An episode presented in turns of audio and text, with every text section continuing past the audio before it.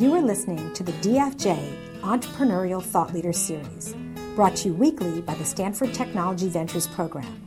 You can find podcasts and videos of these lectures online at ecorner.stanford.edu. I have the pleasure of introducing Susan. She is the chancellor of UCSF, and that's essentially the same as our own President John Hennessy here at Stanford. Um, UCSF is special to me. I'm a Berkeley graduate. Uh, that's one of the other campuses, but UCSF is uh, one of the 10 campus, uh, campuses of the University of California. Um, but it's, it's a medical school. Uh, it, doing incredible research in that area, uh, teaching uh, graduate students in that area, and like our own hospital here, providing patient care. Sue was at this company I'm sure you've heard about, uh, Genentech, for many, many years. I mean, she started her career uh, years before that, but she was at Genentech for many, many years, including um, uh, the president of product development. We tried to have her here in the series during that period, so we kept at it, uh, and we were successful today. Uh, the, I don't know if you got to see the bio, but this is pretty remarkable. Um, it was a little over a year ago, Forbes magazine named um, Chancellor Desmond Hellmann as one of the world's seven most powerful innovators, uh, calling her a hero to legions of cancer patients. How many of you have had a family member who was touched by that? Uh, my mother, yeah, and I'm sure uh, others share that. So this, this makes it an incredible day. Um, the, all seven of them were lauded for their curiosity, empathy, and leadership. Those are all parts of why we do this seminar series. So when it, it came up that uh, we had a chance to have Sue come and join us, it was an absolute uh, no-brainer. So uh, let's give Susan Desmond Hellmann a big Stanford welcome. Thank you. Thank you for that kind uh, introduction and uh, welcome everyone.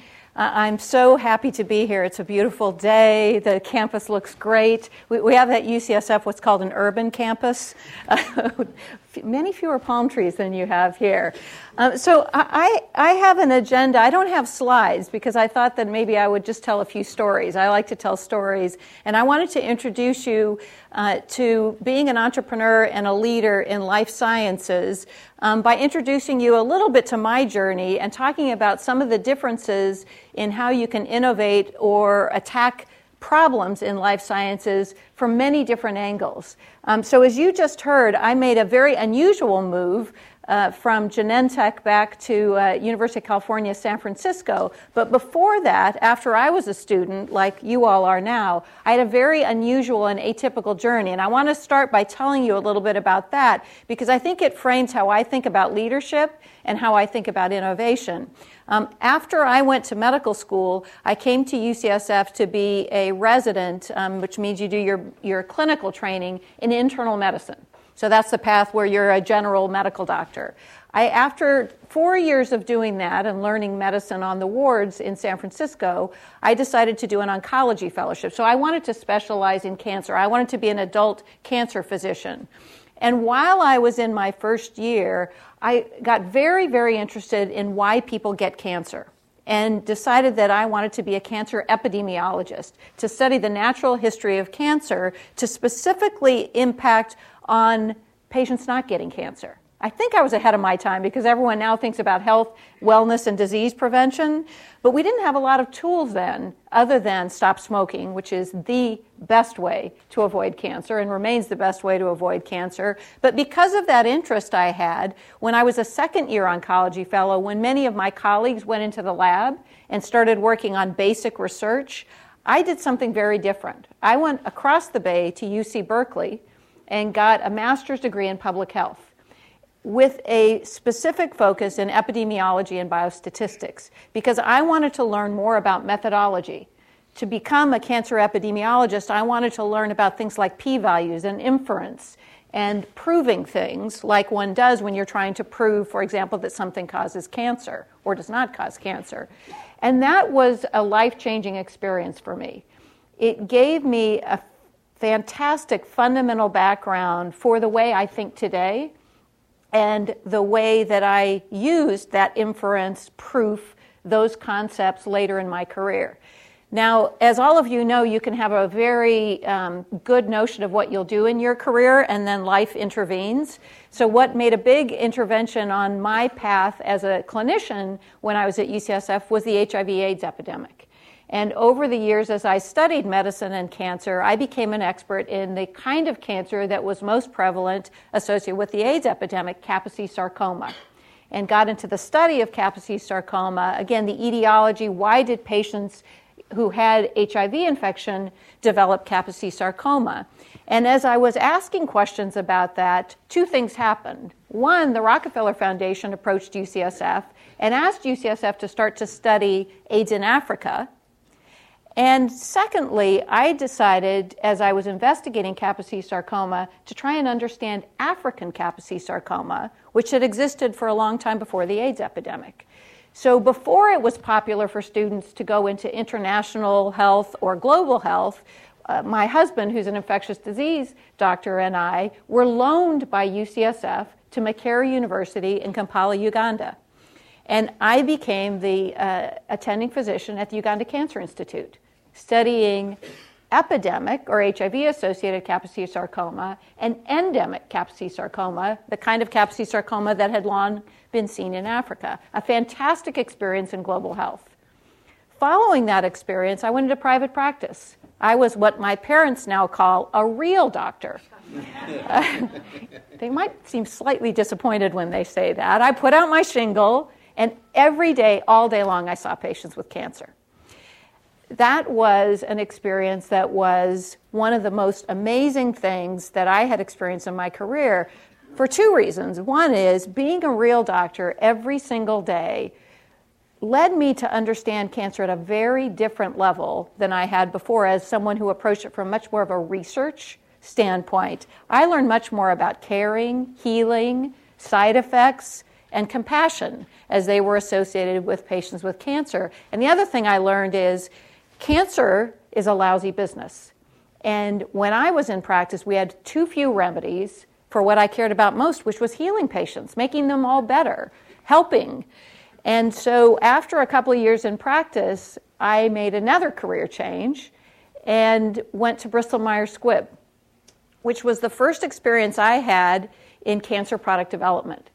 So Bristol Myers Squibb is and was then a very traditional pharma company, what's called big pharma, a very traditional, typically a chemistry type of company that uses chemistry to make small molecules and had a long tradition of cancer therapy.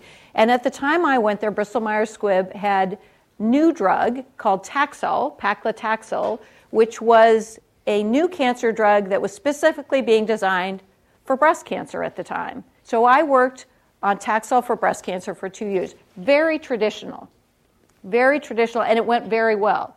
We were able to have Taxol approved for the treatment of breast cancer in the US and Europe, where it remains a mainstay of breast cancer therapy after many years have passed. So I tell you this background because I think one of the things that impacted me as an entrepreneur and as a leader was that journey so I was so privileged to be able to learn epi and biostat, some of the fundamental principles of how one thinks about product development, how to be a doctor, how to care for patients and think about what's good for patients, and very traditional pharmaceutical approach to product development. So today, I am at University of California, San Francisco, as you just heard, one of the 10 UC campuses, after a 14 year career at Genentech in biotechnology. And what I thought I might do to help you understand and frame a little bit of how I think about entrepreneurship and innovation in the private sector or biotech and at UCSF in the academic sector is just tell you two stories. So I remain passionate about product development and innovation as it relates to helping patients. And I've had the privilege of doing so in very different settings. So the, I want to tell you two stories that I think help you understand a little bit more about how one thinks about innovation in biotech and innovation in academia. Um, Uh, let me tell the story first about developing Herceptin at Genentech. So I left Bristol Myers Squibb in 1995 and came to Genentech, uh, which was the first biotech company and founded in 1976 based on recombinant DNA technology, which was co discovered at UCSF and Stanford. So that discovery of recombinant DNA technology started an industry. And I was thrilled when I got to Genentech to find out that it could be possible to treat cancer patients, potentially without the side effects of nausea, vomiting, hair loss, and bone marrow suppression, trying to use biology to treat cancer instead of chemistry to treat cancer, like Taxol. So the development of Herceptin was a, an extremely innovative project. And let me tell you three ways in which Herceptin was fundamentally different than anything I had ever been able to bring to cancer patients. First and foremost, Herceptin was the first time ever that a monoclonal antibody, a human like monoclonal antibody, like we all make in our immune system, could be brought in large amounts to patients with a solid tumor, a very, very scary disease, fast growing, and likely to kill the patient. Now, at the time, monoclonal antibodies, being natural, being human like, were thought to be gentler treatments. And in fact, people use the slogan could you have a kinder, gentler treatment for cancer? And I was a little puzzled by that. Having seen so many cancer patients, I didn't want to be kind and gentle when it came to the therapy of cancer. I wanted to wallop that cancer without causing side effects. But this monoclonal antibody therapy for the most difficult to treat breast cancer was completely innovative. And we were all relatively pessimistic about it. So, one of the things I learned from that experience is don't be afraid to take risk and try something, even if everyone's skeptical. And everyone was. The second thing that was innovative about Herceptin, and now it seems routine, but at the time it was incredibly innovative, could you treat only the breast cancers that were driven by an oncogene, a growth factor for that cancer, called HER2? So only one in five of the patients with breast cancer had that driver. Therefore, we would only treat that one patient out of five whose cancer was dependent on HER2 to drive its growth. Personalized medicine, targeted therapy, now popular, while not routine, definitely the best way to treat patients, but incredibly novel. What that meant for the regulatory path is we had to go to FDA and ask for approval for the therapeutic and the diagnostic at the same time. Extremely hard and very novel. And the third thing that was so special about this is that the engineers in manufacturing had to be ready with the biotech process for making this antibody reliably using Chinese hamster ovary cells. At the same time, we were ready with the therapeutic. So you had to work in teams effectively with a large team that could go to FDA. So, the experience of working in biotechnology to make the first antibody that had been approved for use in breast cancer was an amazing experience for me, and in the end, taught me not just all those technical things, which we were able to overcome and obtain approval in 1998, but much more importantly, not to underestimate what was possible. I always thought that you had to be in discovery, that you had to have that sort of test tube in one hand and light bulb going off over your head in the other hand to do something innovative. And as a clinician, I didn't see myself as an innovator. But that opportunity to take what had been made in the labs and bring it into clinical trials, use all those things I had learned about inference and proof, and showing that Herceptin was good for patients with HER2 driven breast cancer, I could be an innovator. A big breakthrough for me personally, and something that my group, who were the D of R&D at Genentech, could take great pride in. So a very focused, product-driven innovation to bring something through the Food and Drug Administration to patients and other regulatory agencies to bring this product to market worldwide. Now, reel forward 14 years, that was one of the great innovation experiences I had at Genentech. So, in the summer of 2009, I left Genentech and returned to UCSF as chancellor. And students often ask me, what does the chancellor do anyway? which I find uh, both endearing and a little daunting. Uh, And so, what the chancellor does is the chancellor makes sure that the university, the citizens of UCSF, have the resources and talent they need to execute our mission. So, I, like uh, the description of UCSF that we're one of 10 campuses and we're the life science campus. I describe UCSF sometimes by what we don't have no football team or basketball, no English majors, and no undergrads. UCSF is only a life sciences graduate school with a school of medicine, dentistry, pharmacy, nursing, and a graduate division. Tiny. Students. 3,000 professional students, about 4,500 trainees total at UCSF. Very specialized. So, as chancellor, what do I do, for example, for patients with breast cancer? now that I've left my job in product development. Well, I wanted to tell you a, a, story about innovation in breast cancer that's going on at UCSF to just describe what I think is possible in academia that's tremendously exciting to me. And as chancellor, I want to create the kind of environment that allows for that kind of innovation. So there's a trial that's going on at UCSF called the I-SPY 2 trial. The name's not as important as what the trial's trying to do. So today, if you tried to make a new Herceptin, on average, it would take you 12 years and a billion dollars. I don't like that. Those numbers are lousy. So that if, if five people in this room got ideas about new breast cancer drugs, we need to raise the capital for those five ideas and take that kind of time. And at some level, I think I want things to improve in our lifetimes for our, our generation as baby boomers, the generation after us, our parents. So, what can I do? What can we do in academia to enhance our ability to innovate more quickly, to improve cycle time? Well, what I-SPY 2 does is it's a trial of multiple therapies rapidly tested in sequence. And those therapies are tested at a particular moment in time before a woman with breast cancer has her primary surgery. So, the really brilliant thing about this trial is that you can use a pick the winner strategy. You can cycle through multiple therapies and you pick the winner on two bases. One is when you do the surgery, is any of the breast cancer left? So, you get a rapid readout. You can actually check the surgical specimen and see if any of the breast cancer is left. And secondly, toxicity.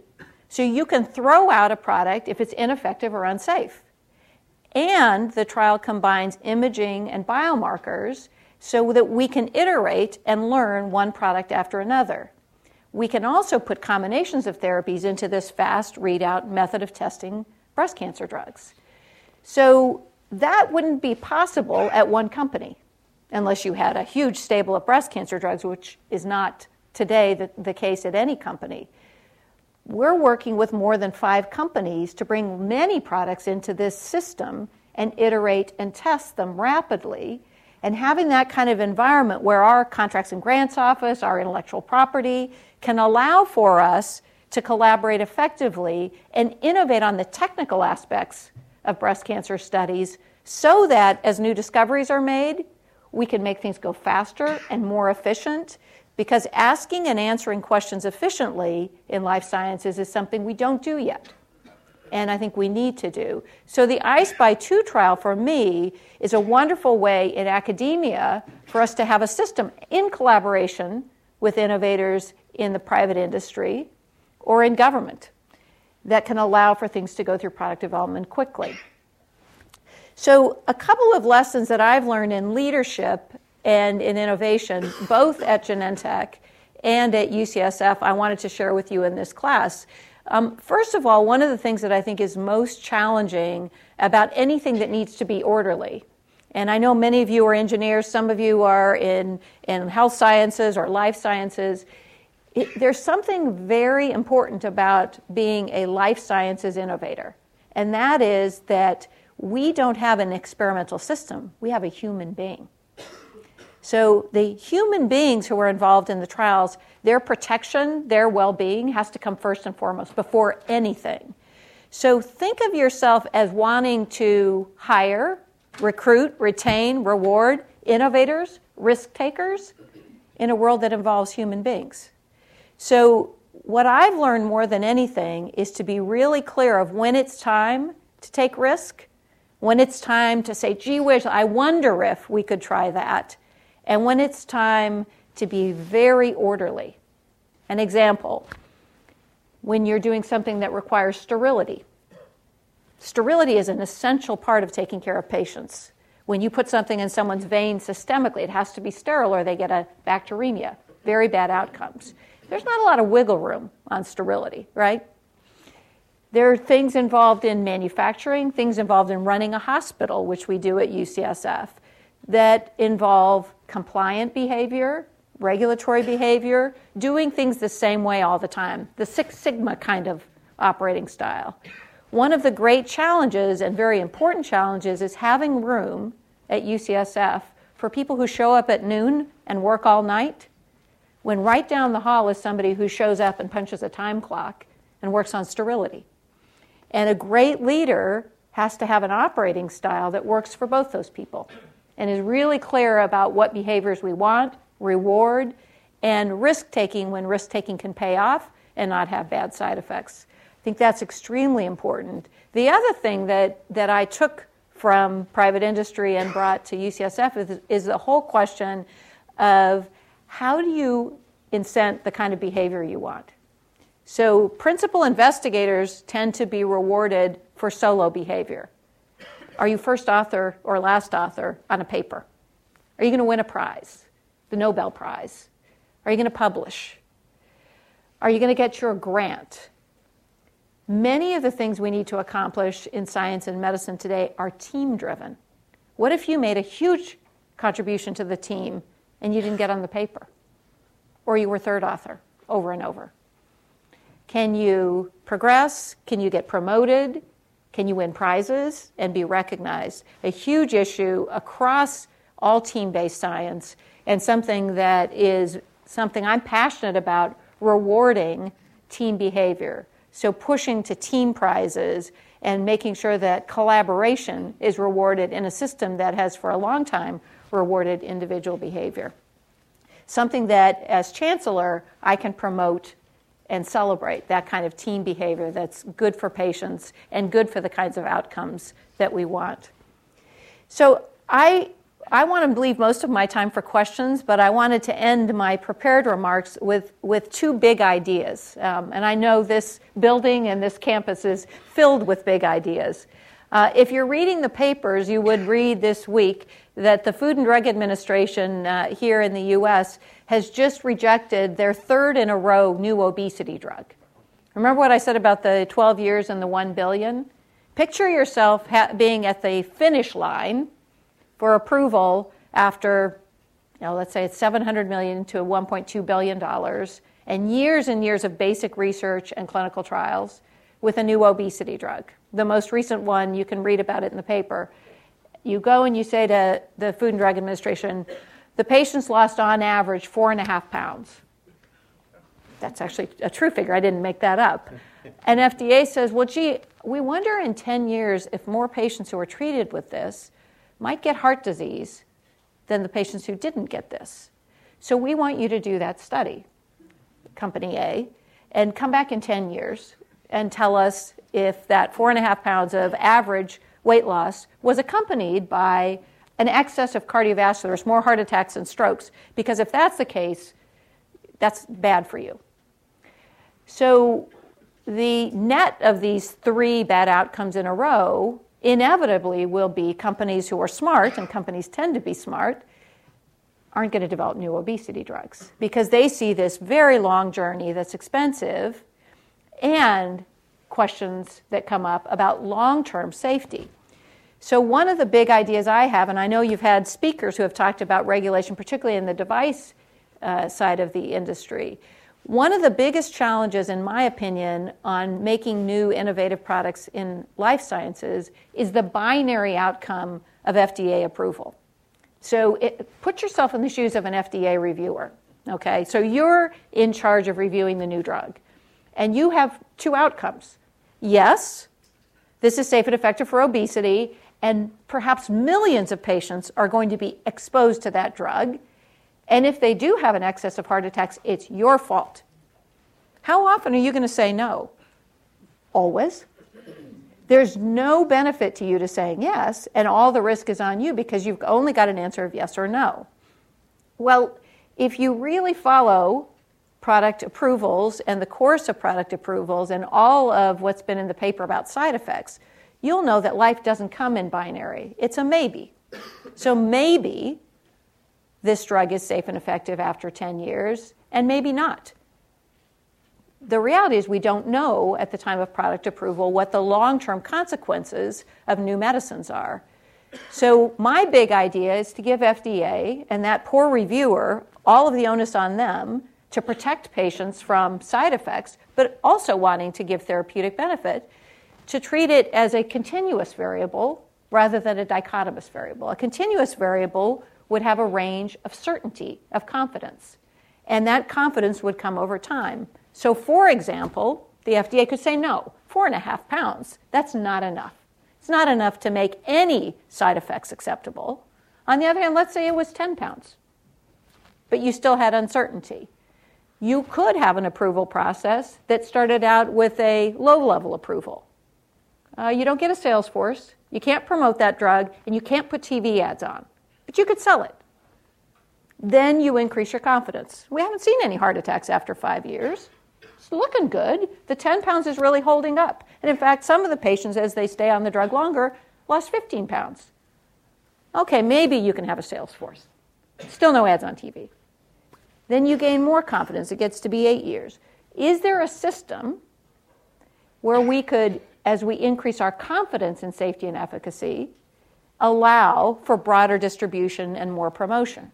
not a yes or a no answer. I think that could really change two things. One is the odds and the business model would be more stacked in favor of investing in difficult things like obesity, type 2 diabetes, high blood pressure that where we're at risk for no innovations. And the other thing is we could improve how we communicate to the public. Instead of saying, "Gee, I saw it on TV, it must be perfect." Can't have side effects and put it on the nightly news we're doing a lousy job of communicating to patients that all medicines have consequences. So, if instead of saying we're 100% sure it's good for you and not bad for you, to communicate every medicine has a consequence, every medicine has a side effect. And this one we have a lot of confidence or poor confidence. So, I think that would completely change things. The other big idea that we've implemented at UCSF and is in its very early stages is a degree granting program called an MTM, a Master's of Translational Medicine. And this is a, a program designed to bring together life sciences experts, physicians, scientists, with engineers, computational experts, bioinformatics experts, to see if there are ways of bringing these two discipline areas together that we can increase the likelihood of success, increase the reliability and predictability of what we do in medicine, and ultimately, what I would love to see is could we innovate in life sciences to bring down costs? So, as I watch the high tech industry, and I, am a consumer of high tech products, every time I buy a new iPod, it's better and cheaper. Every time someone comes to my hospital for a new x ray, it's better. Uh, it's not cheaper. So, what would it look like in life sciences that as we iterate, each subsequent generation of product is less expensive and more reliable. And if we don't accept that challenge, we'll price ourselves out of business in the health sciences uh, area, maybe already are.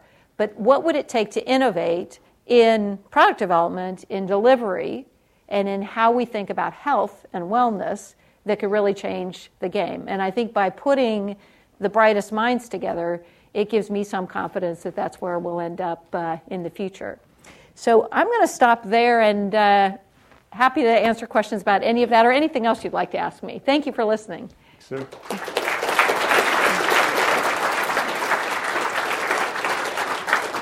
That was terrific. I'm going to take a page from Tina's book the last uh, couple of weeks and help uh, moderate the questions.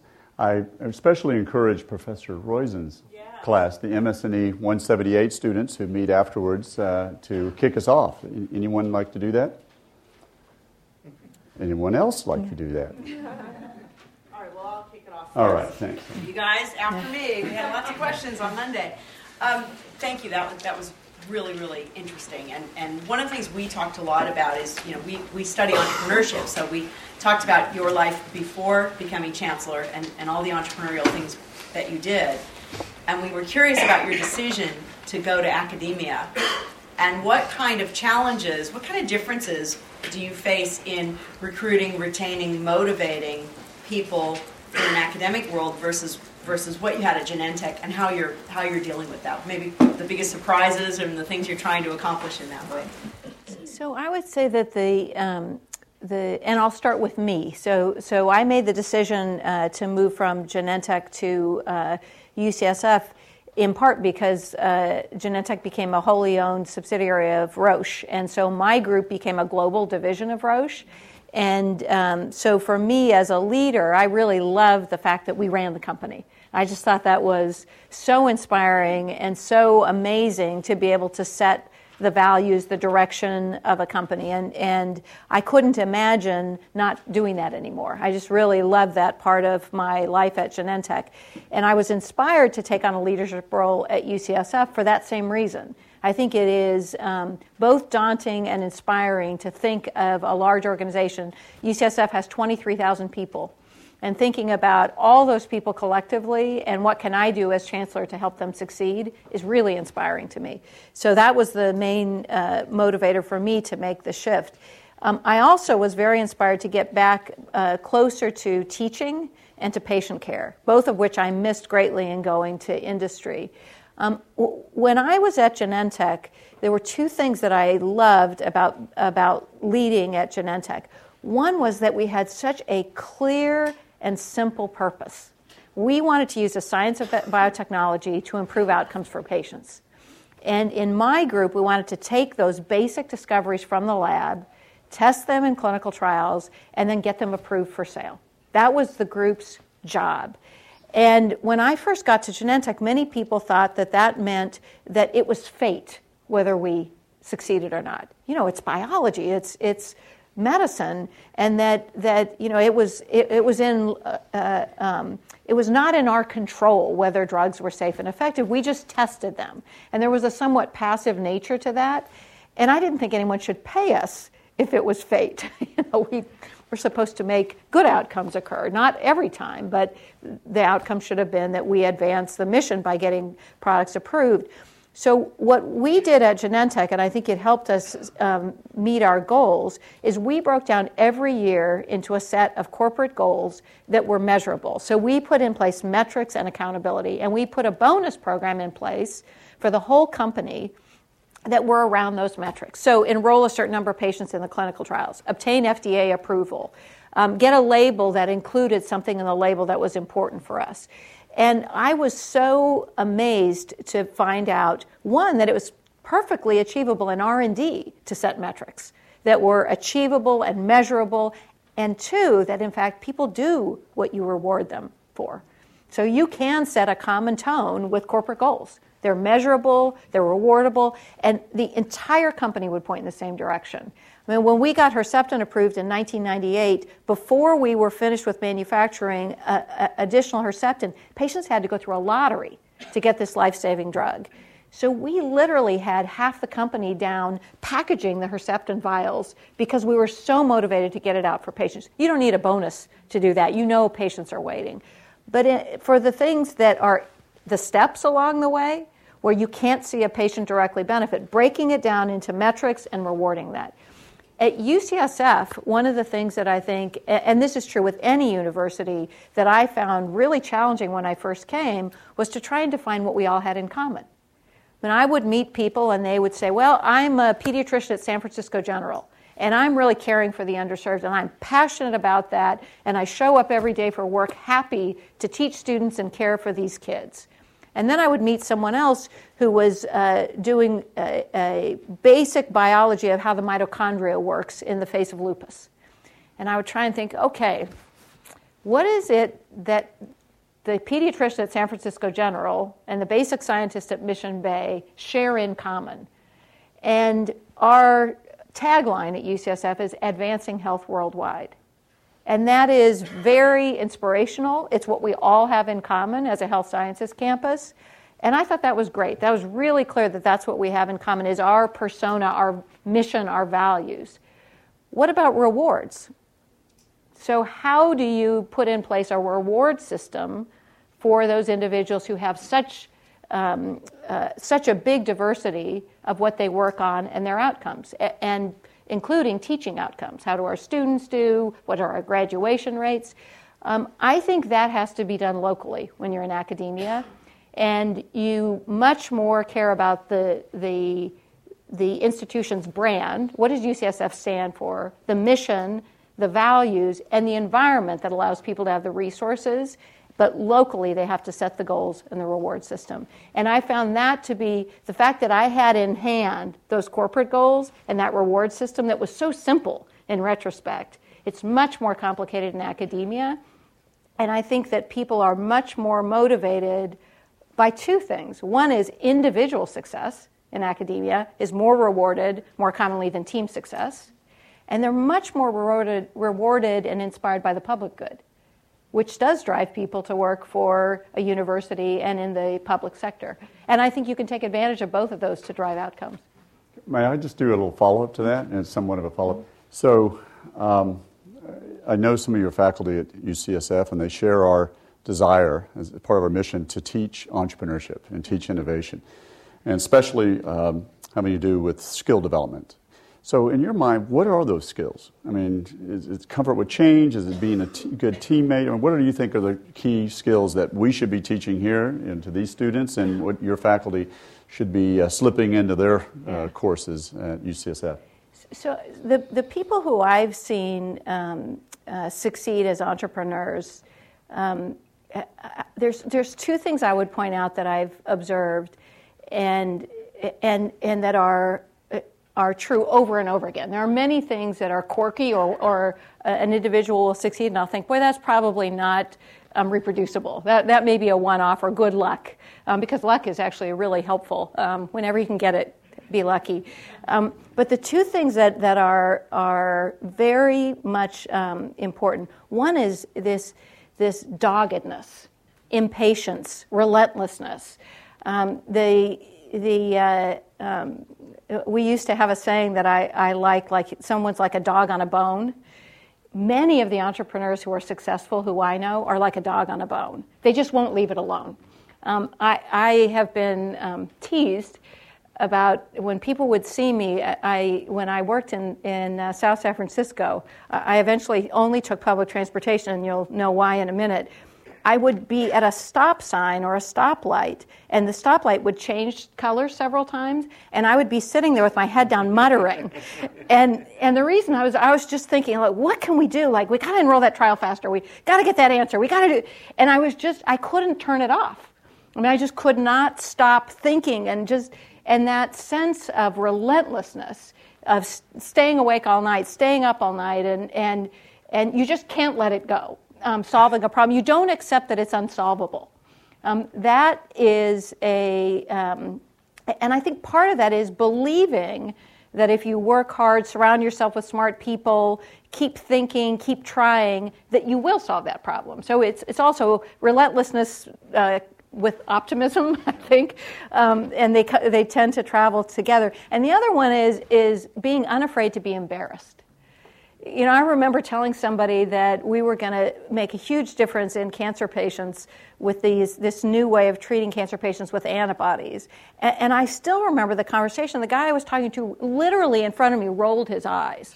Like, you guys, you know, it's going to be so embarrassing when you've spent your company's money and you've done this. And you, Sue, moved from the number one cancer company in America, Bristol Myers Squibb, traditional, great cancer company, to Genentech you know, what are you thinking? Do you have a backup strategy? You know, it's going to look bad that you moved from this great job you had. And I thought not at all about whether it would look bad. Um, and I would say the same about coming to UCSF. It, it, you know, you asked why I would go to UCSF. In my litany of what, what could go wrong, um, none of that was I would be embarrassed. And people who are risk takers, who are entrepreneurs, who are willing to change careers, try something different, um, don't don't think of what others think of you. Think about the purpose or the outcomes you want. Um, and I think those two things, being dogged and relentless, to the point where some of the entrepreneurs I've worked around aren't really that much fun. Uh, you know, you don't want to be with them at a party, but boy, you want to be on their team if you're on a new venture now that you said that, I have a follow up question, and I know you won't mind my asking this because you just said you're, you're not afraid to be embarrassed by anything. oh, now you guys are doing your best to embarrass uh, me. Great. One of the things we talked about, though, is, is that the role you've really taken on is, is, is that it's somewhat of a public figure, and you've had to deal with things, personal shareholdings, uh, labor, uh, things like that. How do you deal with that? What would you recommend to the students who ultimately face those sorts of challenges? And how much of your time do you spend dealing with, with those sorts of things? What's your strategy for that? Well, eh, that is the th- part of my job that I probably underestimated, um, uh, which is that um, when you take on a role like this, particularly at a public university, you are um, you're like the mayor. You know, in many ways, there's there's a lot of rules that govern what I do and don't do, and there's the Public Records Act that anybody who wants can ask for all my emails and my trip reports and things like that, and my stock holdings and gifts and and travel and so forth. Um, it, how do I deal with that? Well, I, what I try to do is, is, is two things. One is I've always had a, um, a wish to, to make sure that having worked in a highly regulated industry and with patients for so much of my life, my most important compass is inside. Not the newspaper, not what people say about me. And it is very possible for, for me to disappoint myself, and nobody know, knew it. I'm, I, I like that saying, I'm my own harshest critic. I am so my own harshest critic. So, so one is to make sure that in, in being a public figure, I don't turn towards avoiding what the paper says about me or the unions say about me or whatever as my metric and keep my internal compass of what I expect from myself, but also to understand that in this role I represent the university, so the stakes are different. It isn't me, you know, Sue Hellmann private citizen. It's me as representing the university and what we stand for and what we do. Um, so it takes a lot of self coaching. right, Brian. Um, how close, dependent or independent, do you think academic institutions like UCSF should be from industry or the industry they work in? So I think that um, there's something really, uh, it, yeah, this is a question about the independence of organizations like UCSF from industry. So the, the perception or the reality of conflicts of interest and directions from industry to, uh, to public institutions or universities. Um, and, and, I think it's a, an essential question. So, so it gets to something that I value very much about being UCSF and being a university, and that is trust. So, so there are two things that we have to balance when we interact with anybody, with a patient, with an institution, with the government, with private industry, but particularly with private industry. And those two things that we have to balance are the trust and confidence that the public places in us and our faculty to say truth. Not truth as per somebody who's giving them money, but truth as they understand it today to the best of their ability. And that is a very precious thing. It's hard to gain and it's easy to lose. So that has to be balanced with a fact. And the fact is, UCSF does not commercialize products. So if someone at UCSF makes a discovery, be it a device, a new operation, a new medicine, and wants to commercialize that, that will be done by private industry. So for me, the need to keep that trust and confidence means that we have to set up contracts and procedures and transparency that enables that industry interaction and collaboration without impacting in a negative way the public's trust and confidence.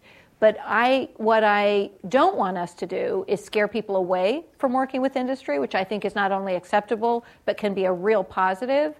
Um, so I don't want people to get a scarlet letter, and I don't want drive, to drive people into secrecy. I want it to be transparent and easy for them to work with industry. Where it gets really hard is in the procedure area. So um, it, where it's very easy is when you're working on, on experimental systems that don't involve humans. As you get into humans, it's much harder, and as you get into procedures, it's extremely hard, and here's why. So let's say I made a new catheter, and that catheter is really good for patients who just had a heart attack to avoid their next heart attack. And I'm really good at putting that catheter in, best in the world. And you come to me, and there's five other catheters, but I'm really sure that mine is the best, and I'm the best at putting it in. So, who should give you advice about your catheter? And who should put it in? Me? I'm going to get a royalty. So that's really tough because I, it, you know, my, it, when I talk about my compass, my strongest compass is what's best for a patient. Always has been. I'm a doctor. So I want you to have the best doctor to put in that catheter. But if the best doctor made that catheter and has a gain from that, I find that really hard. And that's where I think very careful systems have to be built up so that you, you don't harm the patient by not letting the person who can put that in, but the patient has to have their eyes wide open to all of what those conflicts could entail. That's the trickiest part of that. Let's go way in the back. Had a question if you could talk a little bit more about the risks involved in, in either position that you've been in. Um, in the sense that, as you mentioned, life science, you're kind of playing with, with people's lives. So when you're talking about 10 year horizons, multi billion dollar projects, with impact on, on tangible human beings, how do you do kind of a cost benefit analysis and a resource allocation for choosing what to invest in when the stakes aren't just financial, but you know, human lives and a researcher's potential entire career? Right, right. So the question is about how do you balance this this risk of um, adverse outcomes long after you have a drug approved. Um, it, the, there's a few principles that I think you can use from um, that, that I like because they align business interests and patients' interests. Um, and so I've always used these principles as, um, as uh, aspects of how you do product development that are really clear and actionable. And the principles are, are as follows. One is all this, this um, uh, concern, appropriate concern about side effects, diminishes in the face of patients who are in harm's way. So there's always been a principle in oncology that you treat patients who have metastatic disease, disease that's spread, in part because those patients have a disease that today you can't cure. So, so when you're balancing benefit and risk, if the patient who you're treating early on in that drug's life, before you understand its side effects, um, has an incurable disease, th- the stakes for that patient are so high that they're going to die that you can accept those side effects. I mean, that's, that's just the way it is. And the reality is that patients have told me, and I think they're right, you're overprotecting me from side effects. I'm the patient, I've got six months to live. You protect me from a drug that might have side effects in five years? Eh, eh, you know, so, so I guess the, the pearl there is listen to patients, Never stop listening to patients. They're always going to give you a better answer than your own mind because they're in harm's way. So, in, if it is possible to treat patients who, ha- who are staring a bad outcome in the face, that is the best experimental system because they don't have options. So I think that is absolutely the most important thing. The second thing, and I think this is where academia needs to innovate, um, and, and we must, must, must address this. So, as I mentioned, my career was heavily influenced by the HIV AIDS epidemic, having been at, at UCSF and, and traveled to Africa. I mean, it's sort of a horrible thing to say, but true. When I went to Uganda, the first trip back to UCSF was six months later. All my patients had died. I went back to the AIDS clinic, and all my patients had died when I came back six months later. I mean, that's just shocking. What changed that? So, just in a few years, that wasn't a death sentence. There was a surrogate marker for outcomes in HIV/AIDS. You could measure viral load in the patient's blood. So, again, this benefit risk, if you could markedly decrease the viral load and you could measure that in a month, you knew right away you were helping the patient. That's why I like infectious diseases. The readout is so fast. So anything you can do to read out something that predicts the future benefit early, again, allows you to balance that risk and benefit. So we need better markers in diseases like obesity, type 2 diabetes, cardiovascular, cancer that tell us, gee, here's what's going to happen to this patient 10 years down the line with their cancer so that we can balance that benefit with the risks. We don't have those tools today. How about right here? Uh, yeah, so you talked a little bit about uh, how at UCSF you're trying to merge sort of the life sciences with the technical and sort of. Mm-hmm. And that's sort of one of the things that I've always seen with healthcare has been like a huge problem is that, you know, the entire process from being diagnosed to being treated and cared for has always been, you know, you have to go to an expensive specialist who, you know, not only do they expect to be paid, you know, for the fact that they've gone and you know trained for ten years or however long, but that also makes it you know unable that these people are able to work in developing parts of the world.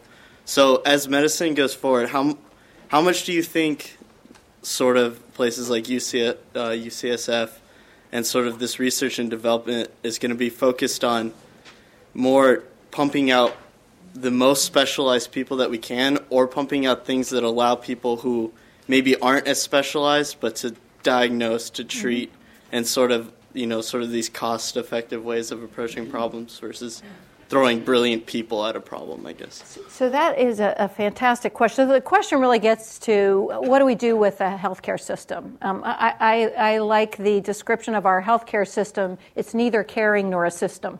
So uh, it, it is not uh, where we need to be. It, one of the things I'm really excited about is the opportunity we have in medicine to make some changes in things that are actually not that complicated. Um, and so, what you're describing is something that increasingly we're all talking about, which is, is on two ends of the spectrum. So, on one end of the spectrum, you have 30 million more Americans who hopefully will have insurance between now and 2014 so that everyone has access to health care. And I'm definitely a believer in access to, to health care as a right. If we have 30 million more Americans, we need the healthcare providers to provide very basic services. And yet we do two things that don't make sense. One you mentioned, which is we throw high end remedies on low end problems. Um, so we might have a provider who cares for somebody who has skills that allow them to do brain surgery, um, and and they're your front end provider. I mean that may not make sense if you don't need brain surgery. So we need to have the skill set match up with the problem. The other thing is increasingly we're asking ourselves, did that did that problem or that issue need a caregiver? I mean, wh- why do you go to the doctor to get your blood pressure checked? Couldn't that happen at home? where you're not scared and just drove and found a parking space so your blood pressure's up. I mean, we do things in medicine that are not sensible. You know, so on the on your basic primary care, family medicine, community medicine, we need to drive towards simpler remedies and more cost-effective remedies.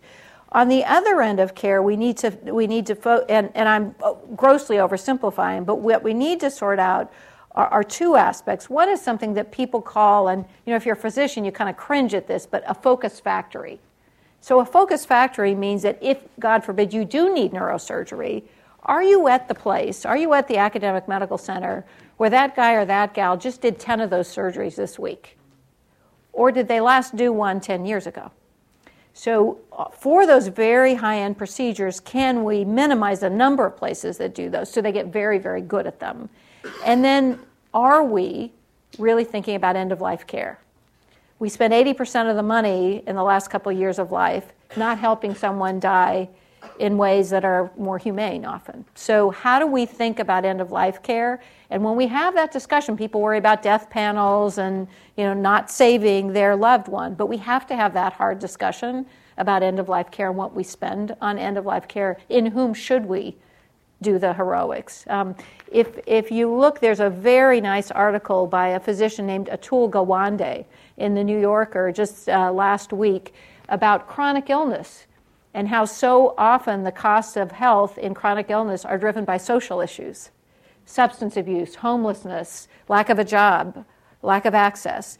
So, thinking about what is the root cause of the problems we're trying to solve with modern medical care they may not be amenable to the remedies we're using. So, all of that is part of some of the pilots that are going to happen as part of healthcare reform between now and 2014.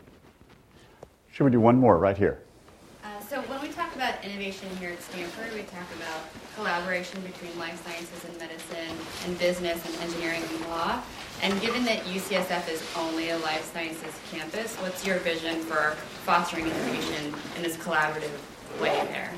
So that's that is a fantastic question, and, and one of the things that um, that I think we have uh, organized for ourselves is an ability to interact with other campuses. Um, so, uh, global uh, health is a really a very good example. Um, I would throw into what you mentioned, uh, agriculture, really Im- increasingly important in global health.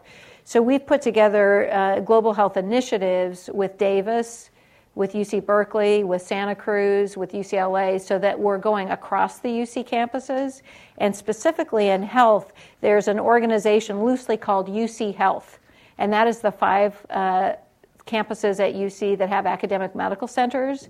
And UC Health are working together on innovations that uh, start at how we do contracting, how we deliver care, how we do purchasing together, but end up uh, looking at some of the things I was just talking about in healthcare reform and how we can collaborate across the five UC Health Sciences campuses to solve medical problems. Um, we also now have a joint uh, um, bioengineering program with UC Berkeley. So, increasingly, when it involves law uh, and engineering and life sciences, we collaborate with Berkeley, who also don't have a medical school. So, uh, it's a good collaboration. Actually, they're pretty close and you can go under the bridge, which is essential. so uh, the, the bridge is, is an impediment, but we increasingly uh, collaborate across with Berkeley. All right, thank you so much. Join me. Thank you.